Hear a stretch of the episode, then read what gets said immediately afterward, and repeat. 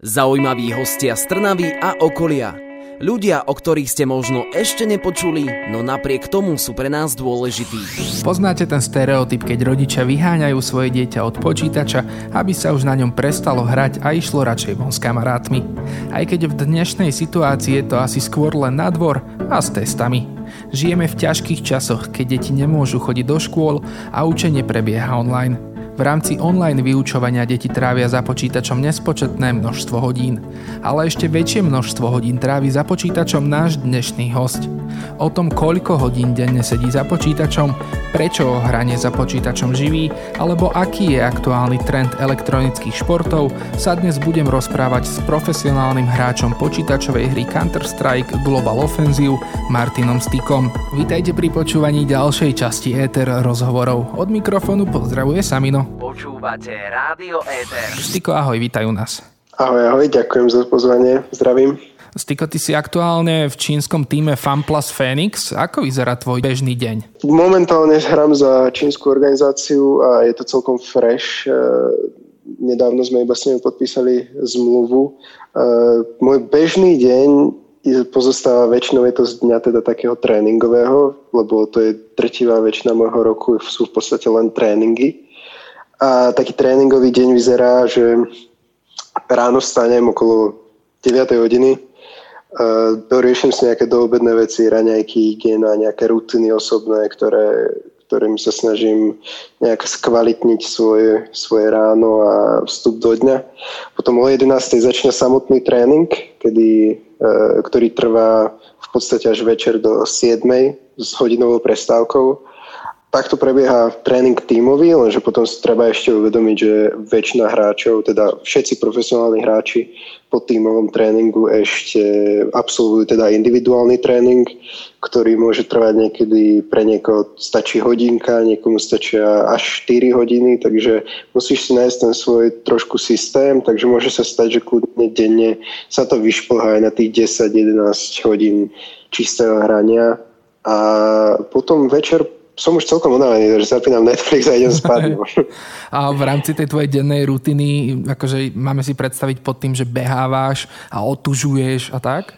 uh, niektorí hráči to určite takto robia. Niektorí hráči sú proste, majú voľnočasovú aktivitu, dajme tomu posilovňu, fitko, behanie, plávanie, čokoľvek. Uh, moja osobná rutina nepozostáva len z tohto. Nehovorím, že, že sa nehýbem, ale, ale väčšinu času uh, sú to skôr také prípravy na, na turnaj, uh, obehám si rodičov, nejaké veci okolo toho a skôr taký dospelácky život, dos, dospelácké problémy. Teraz riešim sťahovanie, takže plno papierovačiek, byrokracia a tak ďalej. Takže teraz je moja rutina doobedná taká, pretože ak si to nevybavím ja do obeda, tak potom už reálne nemám kedy, keďže končím až neskoro večer. A potom mi už nikto neodpíše na e-maily a nikto nezdvihne telefón. Takže uh, určite, keď sa ustáli moja situácia životná, tak chcel by som sa prispôsobiť e, v týchto rutinách aj mojim spoluhráčom alebo kolegom a protihráčom, ktorí naozaj riešia také veci ako dajme tomu meditácia, e, nejaké, nejaké cestovanie, nejaké e, posilovanie, fitko a tak ďalej. Proste nejaké také veci, ktoré ti skvalitnia život. Ako som už spomenul v úvode, ty si v čínskej organizácii Fun Plus Phoenix. Keď Marek Hamšík ako futbalista prestúpil do Číny, tak tam odišiel žiť. U teba ako profesionálneho hráča v tej čínskej organizácie asi si teraz e, nevoláme z Číny. Nevoláme si z Číny, som naozaj na Slovensku. Ono, je pravda, že hráme pod čínskou organizáciou, lenže ten tým, ktorý oni kúpili, teda moji všetci spoluhráči sú z Európy. To znamená, že pre nás je úplne bezdôvodné ísť do Číny a trénovať z tých miest. Už len z toho dôvodu, že napríklad hra, ktorej sa venujem, cs e, v Číne nie je až taká populárna to znamená, že aj keby sme išli trénovať, dajme tomu do Číny a museli by sme tam bývať ako, ako Marek Hamšik za futbalom a tak ďalej, tak my by sme tam nedostali taký kvalitný tréning, pretože my trénujeme proti iným tímom, v podstate priateľské zápasy.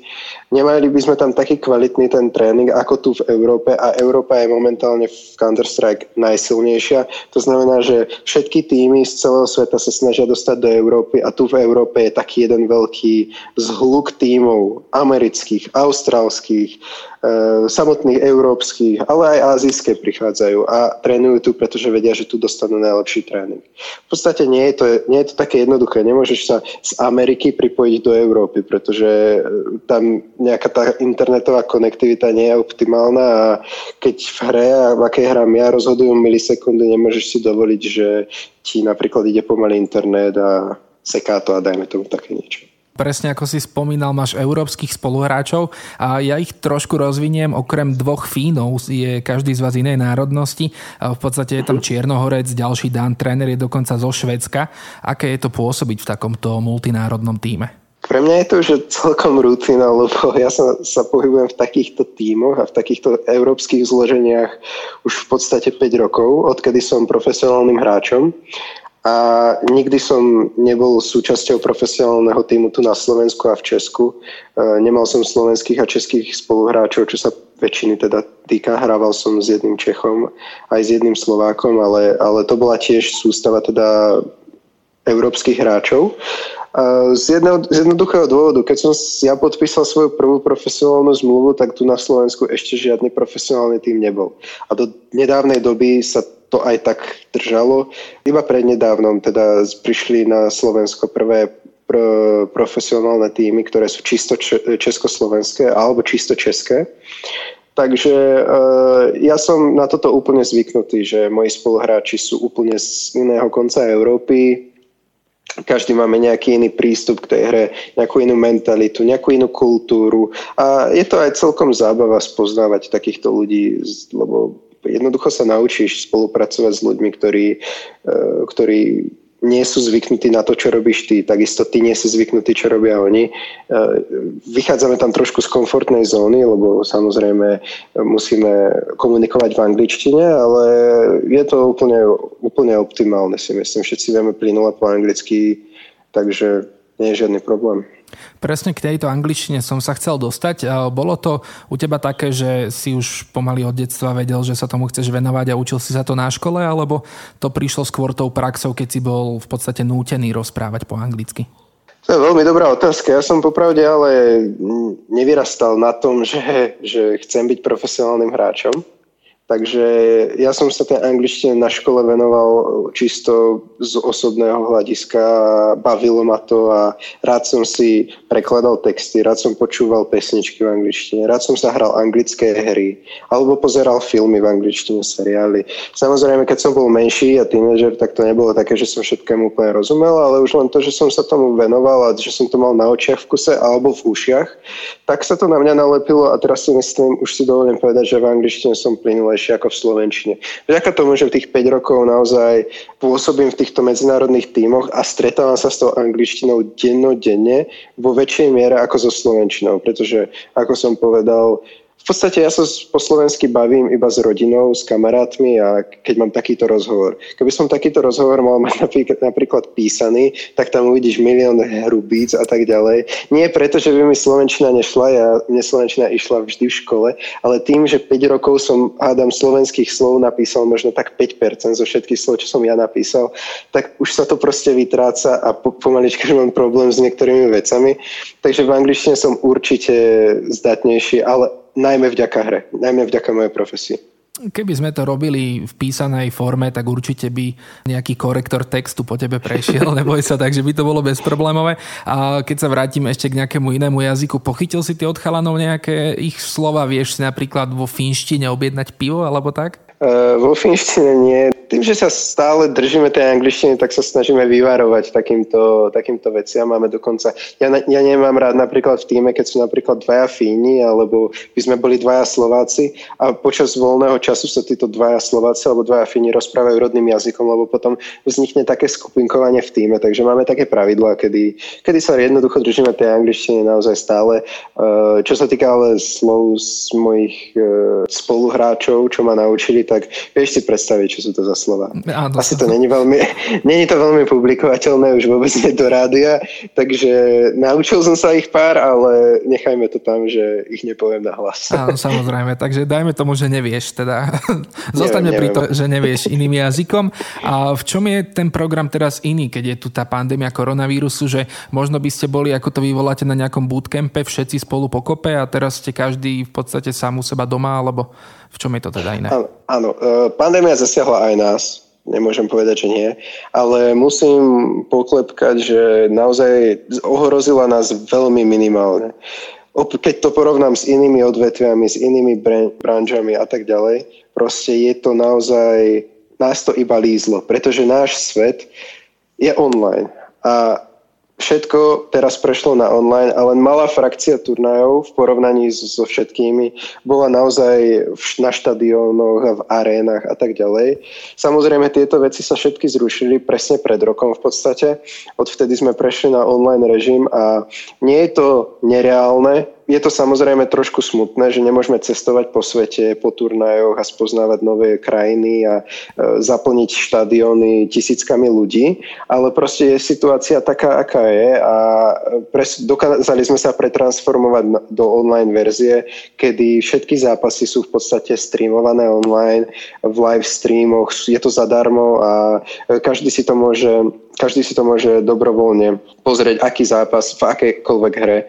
Takže, takže je to určite super. Ide o to, že ako jeden z mála uh, odvetví sme my ako elektronický šport možno vďaka tejto pandémii ešte si prilepšili, pretože tý, tým, že ľudia sedeli doma, e, nudili sa, možno si sami stiahli nejakú hru na mobil, na, na notebook, na počítač, možno si začali pozerať práve tieto live streamy z nudy a možno ich to chytilo a zistili, že vlastne aj o nich sa chcú zahrať alebo len odreagovať a sledovať po robote nejaké zápasy a vďaka tomu sme stúpli aj na sledovanosti štatistikách a tým pádom to pritiahne nových sponzorov, nové peniaze, nové týmy a ide to všetko ruka v ruke. Takže môžem povedať, že my sme túto pandémiu našťastie zvládli, chvála Bohu, dobre ale neobyšli sme sa ani my bez nejakých takých ústupkov. Stýko, vráťme sa ale teraz úplne na začiatok tvojej kariéry. Kedy to celé začalo, tento tvoj vzťah s hrou Counter-Strike? Tak e, úplne na začiatok môj vzťah s hrou Counter-Strike by som prirovnal asi k nejakému roku 2000, čo ja viem, 2008-2009, kedy som v podstate ešte ani nevedel, ako sa ťuka do klávesnice a drží myška na počítači, ale už som myslím, že vtedy e, vďaka kamarátovi sa k tomu dostal úplne úplnou náhodou. A, a bol, bral som to vtedy, ako že je to fajn hra, baví ma, ale že by som si vedel predstaviť v budúcnosti, že by ma to nejak živilo, to určite nie, že to bola láska na prvý pohľad, alebo čo. Určite nie, bola to hra ako každá iná pre mňa, striedal som rôzne hry, aby som sa len tak zabavil a odreagoval po škole, základné ešte vtedy, som chodil na základnú, takže nebral som to nejak tragicky, keď, keď som cs nehral aj 2-3 mesiace, lebo ma bavilo niečo iné. No lenže nastal zlom. Na strednej škole som si už začal uvedomovať, že vlastne sa to dá hrať online s kamarátmi, proti kamarátom a tak ďalej, tak som to skúsil a vlastne ja som zistil, že oproti tým mojim rovesníkom a kamarátom, s ktorými sme hrali, tak jednak som bol o mnoho lepší od nich, alebo som sa zlepšoval väčšou rýchlosťou ako oni. Tak som si uvedomil, že asi ma to baví, lebo som v kuse vyhrával, tak samozrejme, že vtedy ťa baví tá hra, že sa chceš tomu venovať čo najviac a chceš ich porážať non-stop dookola. No a keď som išiel na vysokú školu, tak som sa presťahoval do Bratislavy v podstate a v týždeň, kedy som nastúpil na, na výšku, tak som dostal prvú ponuku zo zahraničia hrať profesionálne. To znamená, že som už reprezentoval nejaký tím, dostával som normálne fixný plat mesačný a odtedy to všetko začalo. Toto sa datuje tak zhruba 6 rokov dozadu, keď som mal 19 rokov, áno, uh, tak som odvtedy sa držím teda na profesionálnej úrovni a uh, zatiaľ sa mi to darí. No. Ty si bol vo veku, kedy by deti mali asi viac behať po vonku s kamarátmi a hrať futbal alebo basketbal a tieto hry. Čo ti na to hovorili rodičia? Tak toto je otázka, ktorú dostávam veľmi často, pretože každý chce počuť na toto odpoveď. A ja mám taký pocit, že už za tie roky tá odpoveď je taká trošku nudná z mojej strany, lebo nepoviem nič také, že teraz som dostával zaracha na počítača, že mi kradli ten počítač, že mi brali, ja neviem, káble a schovávali ich alebo niečo také. Oni Uh, zo začiatku samozrejme neboli šťastní, ale videli, že napríklad tie hry mi niečo dávajú, že som fakt sa vzdelával v angličtine, že som hral logické hry po väčšine a, a samozrejme dávali na to pozor, ale dovolili mi to s mierou nejak sa hrať takéto hry. No len no, potom prišli, ako som spomínal, na strednej škole som zistil, že sa to dá hrať všetko online a tým pádom som začal aj chodiť na svoje prvé turnaje, kde sme sa začali dobre umiestňovať a tým, že som síce pre cestoval, dajme tomu, celý víkend do Bratislavy a v spotenej herni som tam sedel dva dní a e, hral zápas za zápasom.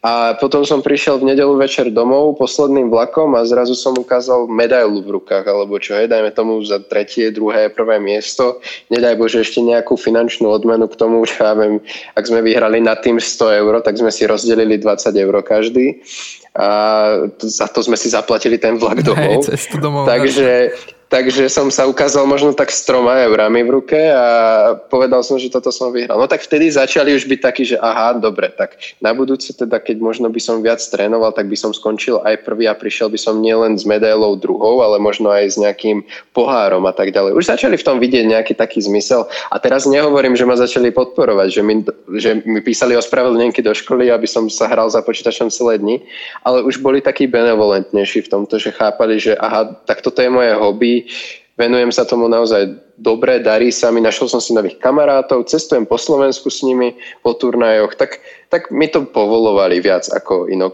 možno iným a v tom som mal trošku šťastie. Ale veľké šťastie som mal aj v tom, že sa mi darilo v škole aj bez učenia, že som bol celkom dobrý v škole, takže rodičia mi nemuseli hovoriť, že keď si opravíš tú peťku, tú štvorku, tú trojku, tak vtedy sa môžeš hrať, ale bol som prirodzene v tom taký, že v škole som dával naozaj pozor, dobre som sa kvázi pripravoval na písomky, na skúšania a vďaka tomu som proste mal e, free pass na, na, na počítač a venoval som sa tomu, keď som mal čas. No.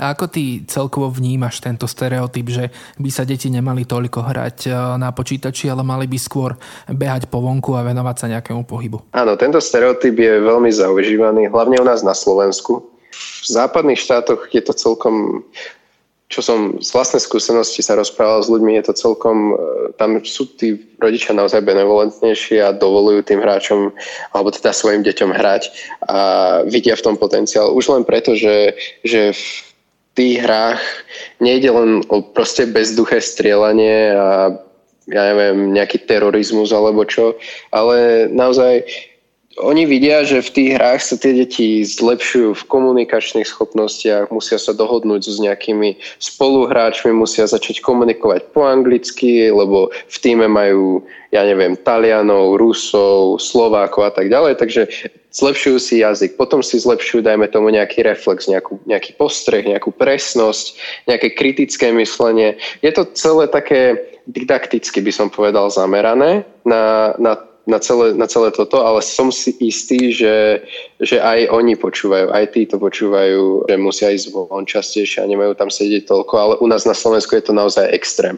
U nás je v podstate e, počítač, je ekvivalent slova automat a automat je ekvivalent slova herňa a minieš tam peniaze a prídeš o všetko a je to ako keby stroj, ktorý ti zničí život.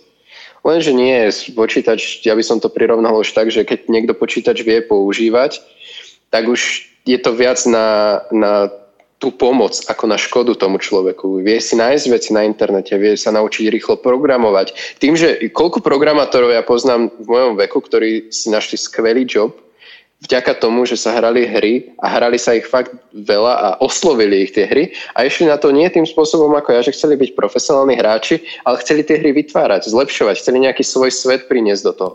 Teraz sú elitní developeri po Česku, Slovensku, v Amerike, ktorí sa tomu venujú. Takže určite nech, nepozeral by som sa na to, že posielať za každú cenu ľudí von, pretože keď sú aspoň na počítači, tak aspoň ich máš pod kontrolou, tie deti. Keď sú von, nevieš, čo robia a myslím, že je väčší sklon, že sa dostanú do problémov von a s kamarátmi, keď budú hrať futbal a potom skočia zrazu na pivo a už je tam cigareta a tak ďalej. Vieš, to už, je, to už ide ruka v ruke, no. Je to bezpečnejší lifestyle, si myslím, že je to pri počítači, no. Ty si svoju kariéru začínal v českom týme X-Beats, následne si sa dostal cez External Players a Necro Razors až do tých klasických československých tímov ako je Suba Neofight. Ako si ty spomínaš na toto obdobie? Toto obdobie bolo také, že sám som nevedel, čo chcem robiť. V mojej mentálnej mape to nebolo niečo, čomu sa chcem venovať a stále som nechcel byť profesionálnym hráčom. Bolo to len také moje hobby popri strednej škole a a chcel som veľmi sa dostať na svoju vytúženú vysokú školu, na ktorú som sa aj dostal. A ako som už spomínal, keď prišla vysoká škola, tak som z týchto tímov odišiel, pretože som dostal prvú svoju ponuku e, hrať za profesionálny tým, ktorý už bol mimo Česká a Slovenska. Takže bol to, bol to pre mňa extrémny posun a som veľmi vďačný za to, že som mohol hrať za tieto elitné československé organizácie vtedy, pretože ja som sa vďaka tomu dokázal ukázať na turnajoch ako mladý hráč, ktorý ktorý akože som sa celkom rýchlo učil, bol som taký dravý a, a všetci si ma zapamätali, že aha, tento vyhral majstrovstva Českej republiky, Slovenskej republiky, vyhral tam, vyhral tam a už som sa dostával do povedomia naozaj top hráčov na Slovensku a roky dali veľa skúseností a teraz som ja jedným z tých hráčov. Takže môžem iba povedať, že som veľmi vďačný za skúsenosť, ktorú som dostal a myslím si, že som z nej vyťažil maximum. To prajem každému hráčovi, aby sa podarilo z toho dá sa povedať amatéra sa stane profesionál, ako si povedal, všimli si ťa, budoval si si meno na tých e, amatérských turnajoch. Ako sa ale vôbec človek dostane do nejakého týmu tej československej organizácie? Uh, tiež veľmi dobrá otázka a um, možno sa trošku teraz vyhnem odpovedi priame, pretože ja keď som toto podstúpil, tak boli podmienky na československej scéne veľmi iné ako sú teraz. Teraz máš mnoho uh, turnajov, každý, každý mesiac sa dá niekde dostať na nejaký veľtrh v Prahe, v Brne, v Bratislave bývajú majstrovstvá a tak ďalej. Zatiaľ čo keď ja som postupoval, tak bol viac menej iba jeden turnaj, dajme tomu za tri mesiace a tak ďalej. Takže bolo to naozaj ťažké, ak si na tom turnaji skončil posledný, že sa ti nedarilo, alebo že si ochorel a nedalo sa ti prísť, alebo ak to bolo za hranicami a nemohol si sa dopraviť, tak proste si nemohol ísť a stratil si príležitosť, ktorá ťa mohla stať eventuálne aj kariéru. Ja som v tom mal veľké šťastie uh, v tom, že naozaj rodičia ma aj v tom podporovali, vozili ma na tieto turnaje, ak som musel ísť na turnaje do Brna, do Olomovcu, tak sadli so mnou do auta, oni si spravili výlet, mňa vysadili v herni a takto ma podporovali. No. Teraz sa to dá už aj z pohodlia domova. Ak si dobrý, ak si naozaj dobrý, tak z pohodlia domova sa online môžeš kvalifikovať do rôznych lík, môžeš zavolať si piatich náhodných kamarátov, ktorých nájdeš na, v náhodnom zápase a skamarátiš sa s nimi. Už je to podstatne jednoduchšie. Keď sa hralo ešte, keď som ja začínal, tak vtedy neexistovali takéto veci, že že si zapneš náhodou hru a nájde ti to piatich náhodných hráčov. Nie, ty si si musel nájsť najprv piatich hráčov, s ktorými budeš hrať. A tých eh, piatich hráčov eh, doporučujem ja osobne začínať s nejakými ľuďmi, ako sú kamaráti, napríklad spolužiaci, rovesníci z mesta, proste ľudia, s ktorými tráviš voľný čas, ale je potom veľmi eh, dôležité si uvedomiť, že ak si naozaj lepší ako oni, tak sa nesnaž byť s nimi v nejakom blízkom kontakte, čo sa tohto týka, ale povedz im, že chcel by si hrať s inými hráčmi, s lepšími a, a posuň sa ďalej. Proste nechaj ich za sebou. Ak sa nedokážu zlepšovať, tak oni ťa budú brzdiť a potom v konečnom dôsledku, ak ťa budú brzdiť pol roka, tak ten pol rok e, si mohol si budovať svoj brand už niekde inde a byť už na nejakom turnaji a zrazu vyhrať turnaj, lenže namiesto toho si sa hodil pol roka času. Ty si spomínal, že si svoju prvú profesionálnu zmluvu dostal v čase, keď si nastúpil na svoju výsnenú vysokú školu. Aké to bolo to rozhodovanie medzi tým, že budem študovať to, čo som chcel a to, čo mám vysnívané, alebo budem profesionálny hráč? Je pravda, že prišiel som na vysokú školu, prišiel som do Bratislavy, presťahoval som sa tam kvôli vysokej škole a paradoxne vtedy som dostal prvý, prvý draft kontraktu na podpis a samozrejme, keďže moje profesionálne hranie bola, boli moje zadné dvierka, určite som chcel sa tomu venovať. A skúsil som to teda tak spraviť, že prvý rok by som aj študoval denné štúdium na ekonomickej univerzite, univerzite v Bratislave. A popri tom by som teda hrával profesionálne, čo sa mi aj darilo, ale bolo to bolo to strašne vyčerpávajúce po mentálnej stránke, po psychickej stránke. To bolo zdrcujúce, že musíš byť, os, dajme tomu 6-7 hodín v škole, potom rýchlo taxikom domov, domov, domov, zapínaš počítač, trénuješ 8 hodín s týmom, zrazu je večer, 11 hodín musíš si robiť seminárku, musíš sa učiť na skúšku, e, ďalšie veci do toho, chcel som mať aj nejaký osobný voľný čas, hej, priateľka jedno s druhým.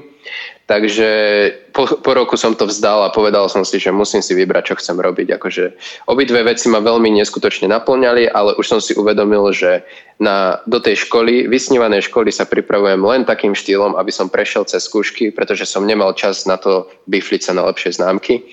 Takže som si uvedomil, že vlastne školu flákam kvôli cs a tým pádom som sa rozhodol školu dať e, na bok a odvtedy som sa do nej nevrátil v podstate. Ako profesionálny hráč povedal si, že sú za tým hodiny a hodiny trávené za počítačom. Ako vyzerá taký ten tréning, či už tímový alebo potom tvoj individuálny, čo tam je všetko zahrnuté? Mm, začnem teda tým tímovým, pretože to je taký fix, ktorý my máme zaužívaný v týme a celkom sa nám ho darí plniť.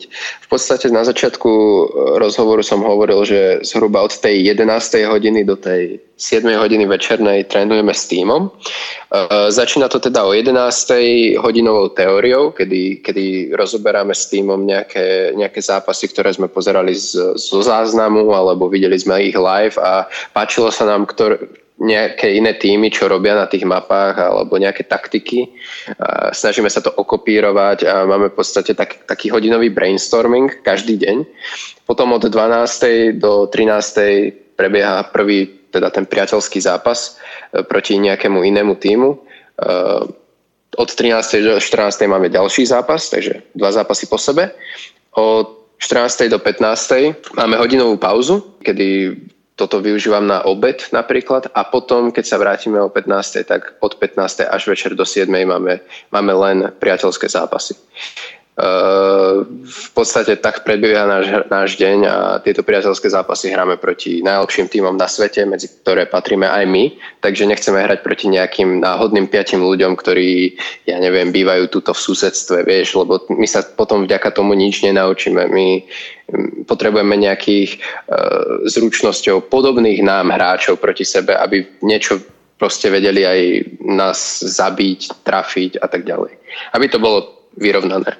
No a potom pres, prichádza ten individuálny tréning, ktorý u mňa zhruba trvá 2-3 hodinky denne, kedy uh, hrám e, či už nejaké, nejaké špecifické mapy, ktoré mi zlepšujú postreh, e, reflex, pozerám zápasy, ktoré sa hrajú, aby som videl, ako iní hráči hrajú napríklad na pozíciách, ktoré hrám aj ja v podstate je to veľmi podobné futbalu. Ja som si istý, že napríklad taký futbalista tiež vo voľnom čase pozera zápasy iných tímov a snaží sa niečo odkúkať od, ak je to stredopoliar, tak od iného stredopoliara. A ak ani neodkúka, tak aspoň si bude mentálne pamätať, čo v tom zápase robil alebo čo má ten hráč rád a keď bude niekedy proti nemu hrať v budúcnosti, tak si to bude pamätať a bude trošku vedieť už zareagovať možno skôr, ako ten sám hráč bude vedieť, čo chce urobiť. Takže je to také študovanie oponenta stále. Takže to je súčasť individuálneho tréningu.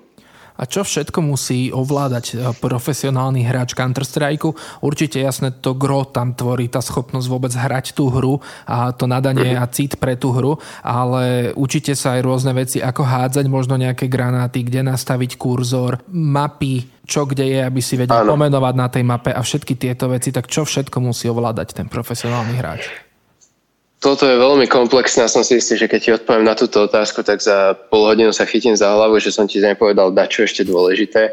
Je, to, je toho strašne veľa a to si obyčajný človek ani nevie predstaviť, ako to je veľa. Musíš naspamäť v podstate poslepiačky poznať všetky mapy, všetky rohy.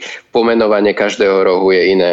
Uh, aby si sa vedel rýchlo s týmom komunikovať, že čo treba, čo netreba. Musíš sledovať, je to aj o ekonomike E, musíš sledovať protihráči, aké zbranie si môžu nakúpiť, aké nemusia, aké možno majú, uh, aké granáty majú, aké používajú tie granáty. Tam prebieha komunikácia medzi hráčmi, že uh, v podstate máme nejaké taktiky a keď máme ich nacvičené, potrebujeme na to určité, určité granáty, dajme tomu, alebo zbranie, tak musíme si hneď v momente za, uh, rozpamätať, čo na tú taktiku potrebuješ a tak tých taktík je na každej mape, dajme tomu 20. Takže naozaj ja mám ja mám napríklad poznámok k jednej mape v podstate asi 60 stran a štvoriek, ktoré mám memorovaných Takže to je ako keby som sa učil na skúšku do školy, hej, dajme tomu. A teraz, keby sa ma spoluhráč spýtal, čo robím v, tej, v tom a tom kole a v tej a tej taktike, tak ja mu to z hlavy proste roz, rozpoviem, lebo proste sa tomu venujem každý deň. A naozaj toto sú len také drobnosti, ktoré ľudia väčšinou prehľadajú, preto ich teraz hovorím. Ako si hovoril, sú tam také tie veci, ako je reflex, možno nejaké zapamätanie, kde, kde si dať kurzor, aby si mal výhodu nad oponentom a tak ďalej. Je to strašne, strašne veľa. Ďalej komunikácia. Um, v angličtine plynulá, musíš si zapamätať všetky pozície na mapách. Musíš uh, prijať aj nejakú kritiku, aby keď ti niekto povie, že si spravil chybu, tak nesmieš sa hneď uraziť za to, ale musí tam dojsť k nejakému argumentu, nejakej diskusie, nejaká konštruktívna kritika. Ak nedokážeš prijať kritiku, tak v týme veľmi dlho nevydržíš. To asi tímový šport nie je veľmi pre teba a môžeš sa hrať z nejakú solo player hru. Takže eh, je to strašne veľa elementov, ktoré keď nezvládaš, tak nemáš šancu bohužiaľ. Pomáha ti možno v týchto všetkých veciach aj to, že v tom týme, v ktorom si, tak si s hráčmi, s ktorými si pôsobil aj v tých týmoch predtým? Áno, mám niektorých spoluhráčov, s ktorými som e, naozaj už spolupracoval v minulosti niekoľko rokov. To znamená, že už vieme svoje také, také povedal by som to v úvodzovkách úchylky, že čo máme, čo máme radi na tých e, jednotlivých pozíciách na mapách, ako radi komunikujú s hráčmi, ako si pýtajú pomoc, ako dávajú pomoc iným hráčom a tak ďalej. Takže áno, takýto teamplay, ktorý si môžeš e, vybudovať, určite mne pomáha, pretože už som ho mal vybudovaný s tým spoluhráčom, dajme tomu v minulosti. A teraz to len sa snažíme trošku oživiť, osviežiť, aby som si to zapamätal aj ja lepšie a aj ten daný spoluhráč. Takže um, áno, ako hovoríš, uh, je to, je to komplexné dosť. A ako napríklad, zase to porovnám s futbalom, ako si na tréningu non-stop nejaký tým trénuje štandardky a signály na štandardky, tak uh, tak my si trénujeme v tej teórii a na tréningoch nejaké svoje situácie. Takže veľmi, veľmi sa to prelína so športom a toto sú veci, ktoré obyčajný človek, ktorý sa nevie na to zamerať, to neuvidí na tých live streamoch v, to, v tých zápasoch. Takisto ako obyčajný človek neuvidí vo futbale nejakú nacvičenú štandardku. Pre nich je to všetko náhodné, dajme tomu. Ale naozaj, keď sa človek aspoň z 5% do toho rozumie, tak vidí, že sa tam niečo stalo, niečo kľúčové, čo zmenilo uh, nejaký výsledok zápasu. Takže je to komplexné. Poďme na nejaké tvoje osobné hodnotenie. Ty si za rok 2020 v top trojici československých hráčov, konkrétne na druhom mieste. Čo to pre teba znamená? Pre mňa znamená takáto pozícia na nie až tak veľmi veľa možno ako pre iných hráčov, alebo pre, ako sa to môže zdať na prvý pohľad, pretože ako som už spomínal niekoľkokrát v tomto rozhovore, na československej scéne sa už ja veľmi nepohybujem, že pre mňa to ne, nemá až takú váhu. Samozrejme, že by bolo asi pekné mať e, prvenstvo v takýchto veciach, že byť najlepší, najlepší a, ja si myslím, že možno sa tam e, raz dostanem, ale pre mňa to nie je vôbec priorita takéto individuálne hodnotenia a byť najlepší na svete a tak ďalej. Pre mňa ide skôr o to, o to tímové umiestnenie a chcel by som naozaj, aby môj tím si držal to prvenstvo. Takže individuálne štatistiky a podobné veci snažím sa ignorovať a myslím si, že každý dobrý hráč by ich mal ignorovať, pretože to môže trošku zatemniť ten úspech týmu, ktorý je v konečnom dôsledku ten najdôležitejší, pretože sám hry nebudeš vyhrávať. Je to 5 proti 5, takže všetci tvoji spoluhráči musia sa rovnako zapojiť tak ako ty a naozaj to je, to je pre mňa priorita. Takže je to pekné, ale na druhej strane nerobím si z toho ťažkú hlavu, že som len druhý v úvodzovkách len. Vy aktuálne so svojím týmom pôsobíte na 15. mieste v celosvetovom rebríčku. Je to uspokojivé alebo chcete ísť ešte vyššie? Uh, určite je to uspokojivé. 15. miesto na svete to nie je žiadny vtip pri takej konkurencii, aká vo svete vládne. v našej hre. Je to jedna z najkompetitívnejších hier na svete, takže je to veľmi tesné v týchto top priečkach. A e, na jednej strane som veľmi rád, že sme 15, pretože toto je miesto, ktoré sa nám v tomto týme ešte asi nepodarilo získať, alebo možno v minulosti e, v nejakých e, krátkých momentoch, ale som si istý, že tu naša cesta nekončí, pretože náš potenciál je oveľa vyššie a bez problémov si sa vidím aj v top desiatke. Akurát, že teraz sme mali trošku problém so zostavou, menili sme hráča a tak ďalej, takže Časom sa dostaneme aj k tomu, že prelomíme tú top 10, ale momentálne si myslím, že top 15 je celkom zaslúžené miesto taktiež, pretože začiatok roka 2021 bol pre nás celkom, uh, celkom slušný. Podarilo sa nám vyhrať jeden turnaj, na druhom turnaji sme sa dostali až do finále a potom sme mali mnoho zápasov, kedy sme boli ako uh, papierovom neskutočne slabší oproti protihráčom a podarilo sa nám vyhrať. Takže som rád, že to takto pokračuje a dúfam, že to takto udržíme v toj, takejto forme aj minimálne do leta. Ty si svoj najväčší úspech zažil v týme Mousesports, s ktorým si vyhral napríklad aj turnaj V4. Ako si ty spomínaš na toto obdobie? Bolo to také zadozúčinenie pre teba, že si sa z tých, ako si povedal, spotených herní dostal až na veľké pódia vyhral si obrovský turnaj? Áno, je to, bolo to naozaj také surreálne, pretože uh, Česku a Slovensku takéto veľké turnaje nemajú obdobu, aké zažívajú sa po celom svete a nikdy sa to u nás nekonalo. Ale ten, práve tento turnaj, ktorý si spomenul, V4 sa odohrával v Budapešti, čo je celkom akože super príležitosť aj pre slovenských fanúšikov si zajsť na, na otočku, spraviť výlet a tak ďalej. A práve v tak, na takomto turnaji boli aj napríklad moji kamaráti, ktorí sa len tak vybrali ma podporiť. Bola tam moja rodina, mamina a tak ďalej. Takže um, som veľmi rád, že sa nám podarilo tento turnaj vyhrať. Ty si spomenul, že je to asi jeden z mojich najväčších úspechov. Po finančnej stránke určite áno, tam sa bojovalo vo finále v podstate o štvrť milióna dolárov alebo eur, tuším, nie som si teraz istý, už to bolo celkom dávno. A e, naozaj to bola najväčšia výhra, ktorú som kedy vyhral. A e, som nesmierne rád, že to nebolo také, že títo moji kamaráti a rodina ma podporovali len skrz obrazovku doma na streame, ale že som ich videl v prvej rade s transparentami a tak ďalej. Nemôžem povedať, že ma to veľmi motivovalo v tom hraní, lebo ja som taký človek, že ja dosť uh, ventilujem a keď som na stage, tak sa sústredím len na svoju hru a divákov veľmi neriešim, takže ja som popravde ani nevedel, kde oni sedia a tak ďalej. Ale až keď sme vyhrali, tak som si potom všimol, aký sme mali obrovský fanklub a, a bolo to skvelé. Takže áno, tie spotené herne mali taký paradoxný kontrast k tomu, že to bolo dosť blízko, pretože e, do Budapešti sme bežne chodili na turnaje do Vácu, tam sa konali veľké turnaje práve v hangároch, ktoré boli neskutočne v ktorých bolo neskutočné teplo alebo neskutočná zima a práve niekoľko kilometrov od týchto hangárov som o pár rokov neskôr vyhral sumu, ktorá mnohým ľuďom dokáže zmeniť život. Ja odporúčam našim poslucháčom pozrieť si video aspoň teda z toho finálového zápasu.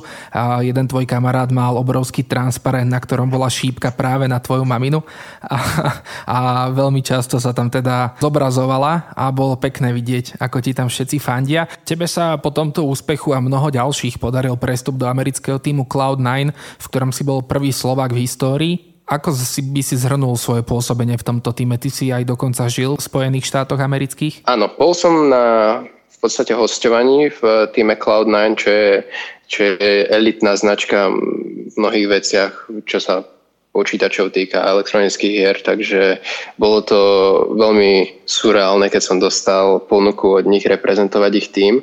Samozrejme som túto ponuku prijal a súčasť tohto v úvodzovkách kontraktu bolo aj to, že som sa musel presťahovať do Spojených štátov, do ich sídla, kde sme trénovali. Bol som tam ako jediný Európan eh, v tom týme vtedy. Eh, žili sme v LA, takže mali sme, mali sme v podstate gaming house, čo je v podstate veľký dom, kde všetci hráči bývajú a uh, každý má svoju izbu a máme tam aj svoju tréningovú miestnosť a takto to úplne Eh, chodí bežne v Amerike, čo si tu v Európe nedokážeme predstaviť, pretože eh, je to veľmi nákladné, ale v Amerike tie týmy majú neuveriteľné množstvo peňazí na to, aby dostali takéto uh, takéto týmy do jednej lokality a urobili tie, tie tréningy sami o sebe o mnoho produktívnejšie, čo je super. Uh, bol to veľmi skvelý zážitok. Ne, nemôžem povedať nejaký tým, o ktorý sa o mňa staral lepšie ako vtedy v Cloud9. Mal som svojho manažera, ktorý sa o všetko, o všetko postaral. Bol som, pamätám si, že som na chvíľu ochorel, keď som tam bol, takže mal som zabezpečil mi všetky lieky a to bolo v takom štýle, že ja som mu napísal, že sa necítim dobre. Do 20 minút stal pred môjim domom alebo pred mojou izbou a doniesol mi jedlo, doniesol mi vitamín, doniesol mi lieky, doniesol mi, pokazila sa mi na tréningu klávesnica jeden deň, do pol hodiny som mal novú, rovnakú, takže tam tie možnosti sú neuveriteľné, tam sa o teba starajú naozaj, ako keby si bola celebrita. To je ich práca tých manažerov, ale tu v Európe sa s tým nevieme veľmi stretnúť. Už len aj z toho dôvodu, že tí manažery tu fungujú na ďalku. Ako som povedal, aj môj tým je e, medzinárodný a my nebývame v jednej lokalite a netrénujeme. Takže každý býva u seba doma. To, to, to je nereálne, aby každý mal nejaký takýto exkluzívny komfort, ako som vtedy dostával ja. Takže keď, keď hovorím o Cloud9, tak vždy hovorím iba o nich superlatívach a zaslúžene. Takže určite si si odžil ten svoj americký sen v pravom slova zmysle. Určite, určite. Veľmi rád by som sa tam vrátil, či už ako hráč, alebo už aj iba na, už aj iba na dovolenku. Veľmi som si to tam obľúbil, lebo to, čo vidíme vo filmoch, tak o Amerike, hej, že je to skvelé a všetci sú tam šťastní a tak ďalej tak naozaj ten, ten vibe z tých ľudí, ktorí som tam mal, tak to bolo niečo neuveriteľné. Ty si v roku 2019 pôsobil v týme Smash, ktorý založili svetoznámy DJ Dmitry Vegas a Like Mike, avšak tento tým alebo táto organizácia nemalo dlhé pôsobenie. Prečo to tak rýchlo skončilo a o čo tam išlo? Uh, áno, uh, toto je jedna teraz taká populárna vec, že, že DJ a, a speváci a, a futbalisti si zrazu zmyslia, že chcú ako nejaké svoje side hobby si spraviť nejaký tým, do ktorého teraz naplujú peniaze a myslia si, že budú mať svoj tým, ktorý budú manažovať. A pre nich je to celkom zanedbateľná čiastka, by som povedal.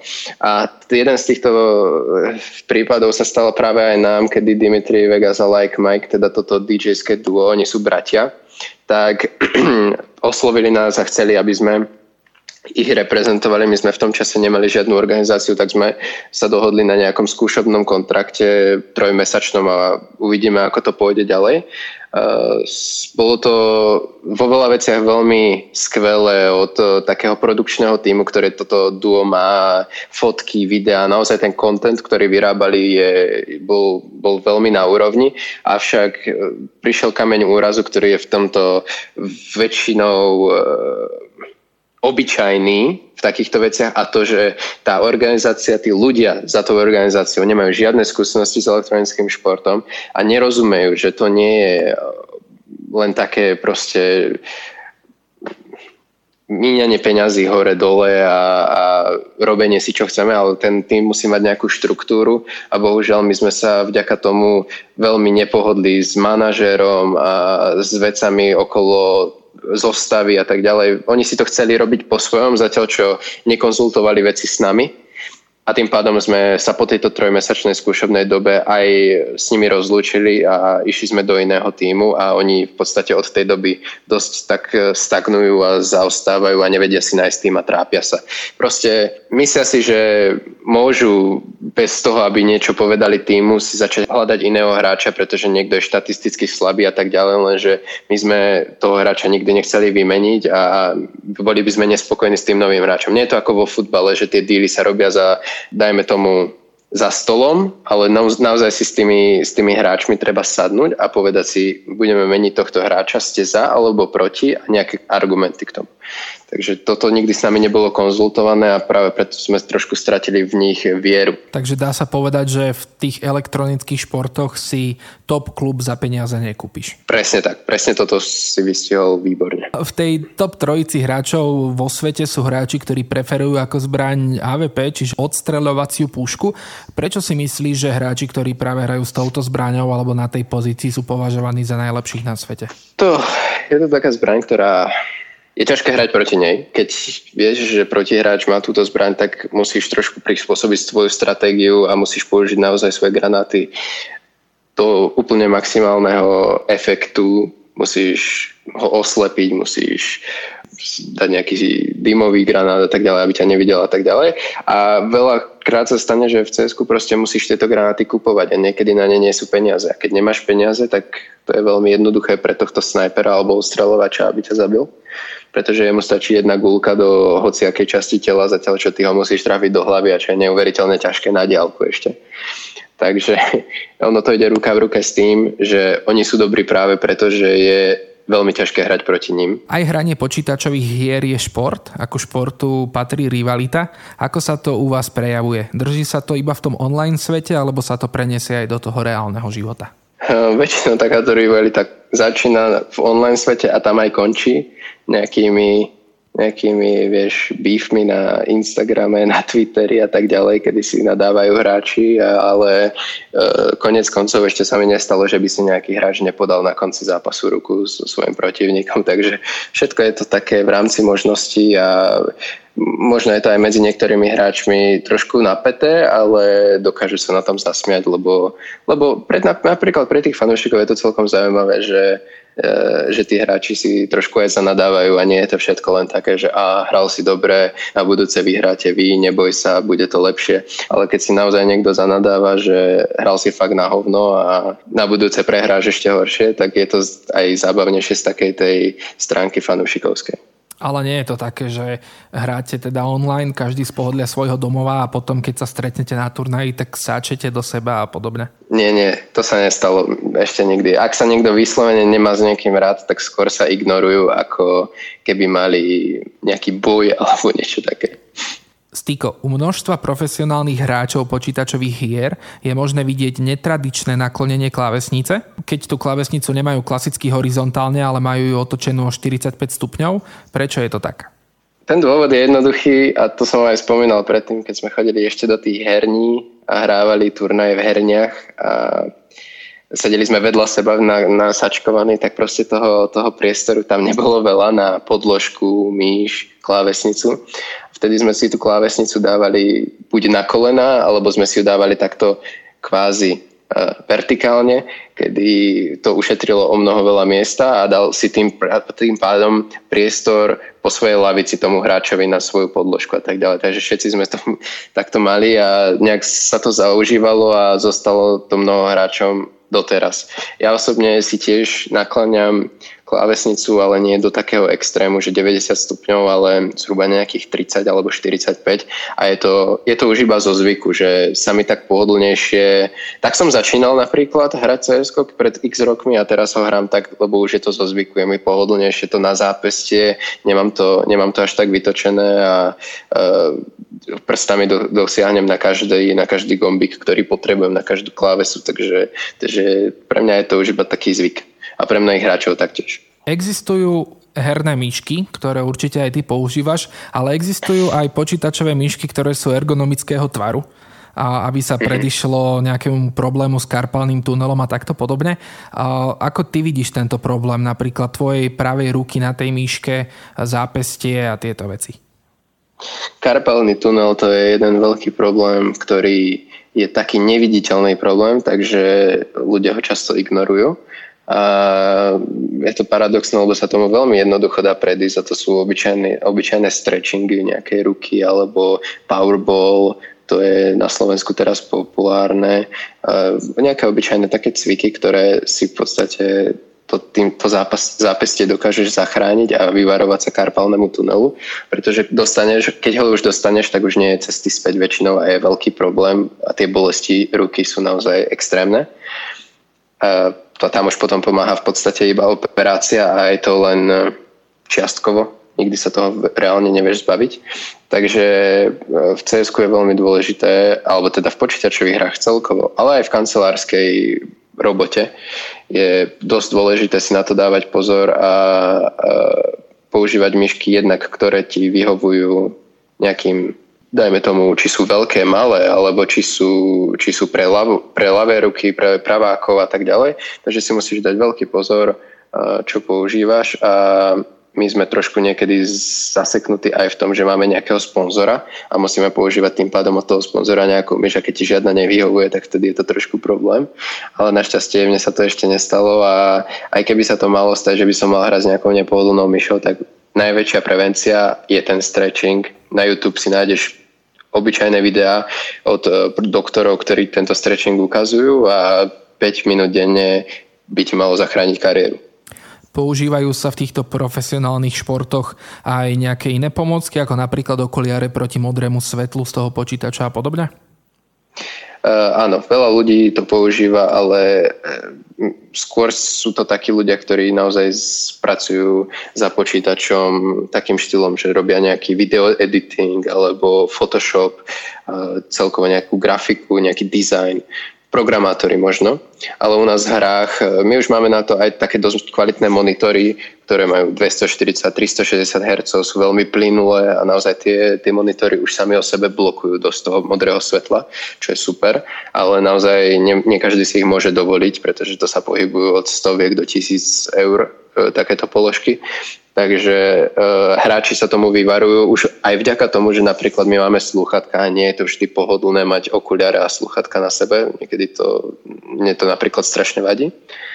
Takže e, tieto veci e, sa používajú takéto pomocky, ako si povedal, okuliare áno, potom sú tu aj ten Powerball, čo som predtým spomínal, na rozcvičenie, na rozohriatie, e, sú tam a myslím, že najväčší boom teraz zažívajú nejaké také doplnky stravné, nejaké tablety, ktoré sú kvázi niečo ako, dajme tomu, e, nejaké energetické tabletky, ktoré ti zvyšujú postreh, zvyšujú ti presnosť, reflexy a znižujú únavu a tak ďalej. Takže uh, takéto veci majú teraz veľký boom. Určite máš aj tí momenty, kedy by si to celé najradšej zabalil. Čo ti pomáha práve v týchto chvíľach? Keď už sa dostávam k takému burnout stateu, že som taký syndrom vyhorenia, tak e, veľmi mi pomáha teda nejaká pauza od, e, od všetkého, nejaká týždeň alebo pár dní, ak si to neviem dovoliť, tak aspoň dva dní si fakt dám oddych od, od všetkého, e, čo sa CSK týka. Ale popravde nemal som ešte taký veľký pocit, že by som to chcel zabaliť. Tým, že, tým, že naozaj robím to, čo ma baví a si uvedomujem, ako iní ľudia mi závidia v tomto, že robím a živím sa tým, čo ma baví a ja si uvedomujem, že je to veľká cennosť v dnešnej dobe mať takýto job, tak eh, nikdy som si nemyslel, že no dobre, tak kašlo na to a hodím slúchatka do kuta, rozlámem klávesnicu a nechcem hrať. Proste ak sa ti nedarí jeden deň, tak ver tomu, že zase čo skoro príde deň, kedy sa ti bude dariť extrémne. Takže sa to všetko vyváži a proste pracuj s tým, čo máš. Ak, ak, ak máš tým, ktorému sa nedarí, tak väčšinou je to tým, že proste máš nejaký nekvalitný tréning a nie je to tým, že tá hra je hlúpa a mala by si teraz zahodiť kariéru kvôli tomu, že vynadáš spoluhráčovi a tak ďalej. Ty okrem toho, že si profesionálny hráč a hodiny svojho dňa tráviš tréningom a za počítačom, tak ty si v lete vždy nájdeš čas a chodíš ako animátor na letné tábory. Ako si sa k tomuto dostal? Tak toto už je veľká kapitola, stará kapitola. Toto som asi od svojich 13 rokov sa zúčastňoval takýchto aktivít vždy v lete.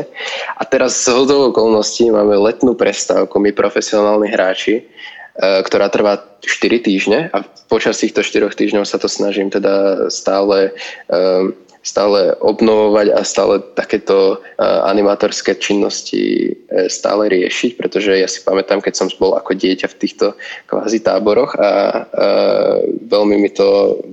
Išiel som potom stať, ale vždy taký plný zážitkov, nových kamarátov a tak ďalej.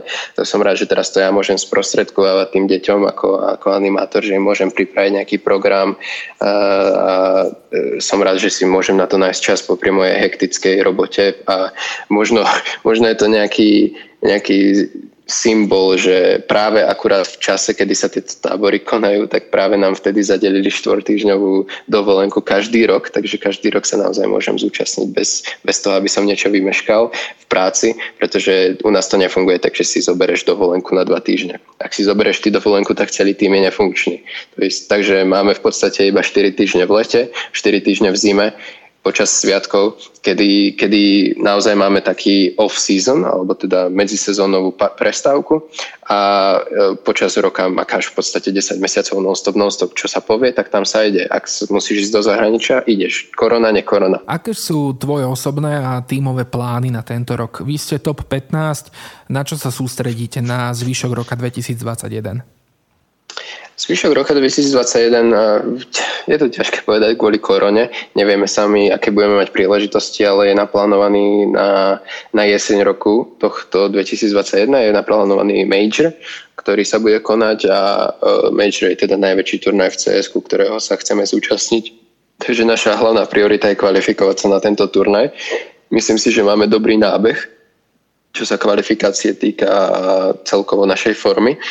Eh, to je taký tímový, eh, tímová, tímový cieľ a potom ten individuálny by som asi videl nejaký, ja neviem, hovoril som pred chvíľou, že tie štatistiky ma veľmi nejak nezaujímajú, ale keď hovoríš o niečom individuálnom, tak chcel by som uh, v podstate môjmu týmu nejak v tej mojej roli, ktorej hrám, byť jeden z najlepších na svete v tej mojej roli, pretože rolu, ktorú hrám ja v týme je jedna z najťažších a je iba pár hráčov, ktorí sú fakt lepší odo mňa a chcel by som to minimalizovať, aby som bol, nie dajme tomu desiatý najlepší, ale čo ja viem, tretí, štvrtý a tak ďalej, aby naozaj e, ľudia sa ma báli na tom serveri a mali predo mnou rešpekt. Potom sa aj hrá oveľa jednoduchšie. A je niečo, čo by si chcel odkázať našim poslucháčom takto v týchto ťažkých časoch? Poslucháčom by som chcel hlavne poďakovať, že, sa, že si naladili uh, Ether a že sme, že sme mohli spolu takto hodinku pokecať, aj teda, teda to bolo takto kvázi medzi nami dvoma a diváci alebo poslucháči len počúvali, ale dúfam, že sa určite niečo tomu priučili. Ak sa, ak sa vám to hlavne páčilo, keď sme zo začiatku sa bavili o tých rodičoch, tak sa nehambite rodičom aj tento rozhovor pustiť, lebo e, to vám pomôže a dúfam teda, že vám to pomôže, ak uvidia niekoho takého, ako som ja, rozprávať o takýchto veciach. Takže dúfam, že e, tento elektronický šport bude naďalej naozaj iba prekvitať a budeme sa ešte počuť v takýchto podcastoch alebo rádiách ešte častejšie. Takže mm, ja môžem iba poďakovať každému, kto, sa, kto si toto naladil a vydržal až do konca. Čo ty a hudba, akú hudbu počúvaš, čo máš najradšej? Fú, ja som ja mám úplne všeho choť hudby v Spotify playliste popravde, ale či už asi také najväčšie veci, tak to bude asi nejaký americký hip-hop, rap, aj slovenský, český hip-hop, asi takéto veci, pop možno, také, takéto veci. Takže taká rádiová všeochuť, ako si spomínal. Poďme na ten kvíz. Stiko, kvíz je veľmi jednoduchý, žiadna matematika. Pripravil som si pre teba 10 vecí, ktoré sú väčšinou také protiklady. Ty si budeš musieť vybrať medzi nimi a možno aj vďaka tak tomu poď. ťa naši posluchači spoznajú ešte viac. Pripravený? Pripravený. Tak poďme na to. Počítač alebo konzola? Počítač. Sladké alebo slané? Slané. Zima alebo leto? Zima. Ríža alebo hranolky? Ríža. Film alebo seriál? Seriál. Džem alebo Nutella? Džem. Vaňa alebo sprcha? Vaňa. Káva s cukrom alebo bez? Nepiem kávu. Výborné. Pláž alebo hory? Pláž. A teraz uh, taká najväčšia otázka, otázka, ktorá rozdeľuje ľudí na dva typy. Ananas na pici. Áno alebo nie? Absolútne nie. Výborné. Som veľmi rád, že si zachoval aspoň takýto postoj. Toľko kvíz osobností s dnešným hostom Martinom Stykom, profesionálnym hráčom počítačovej hry Counter-Strike. Styko, ďakujeme ti veľmi pekne, že si si našiel na nás čas a všetko pekné do ďalšej kariéry ti prajem. Ďakujem podobne, ďakujem za pozvanie ešte raz a zdravím všetkých. Ahoj, ahoj. To je už od nás všetko. Dobrú chuť k obedu praje Samino a nezabudnite, že Éter rozhovory sú tu pre vás vždy v premiére v sobotu od 12. a v repríze v nedeľu o 13. A ak nás dnes nestihnete v tomto čase, nezúfajte. Sme aj na platforme Spotify alebo na webe ether.sk. Krásny zvyšok dňa želám, ladíte s nami vždy a všade. Zaujímaví hostia z Trnavy a okolia. Ľudia, o ktorých ste možno ešte nepočuli, no napriek tomu sú pre nás dôležití. Éter rozhovorí vždy v sobotu v premiére o 12. a v nedeľu repríza o 13. hodine.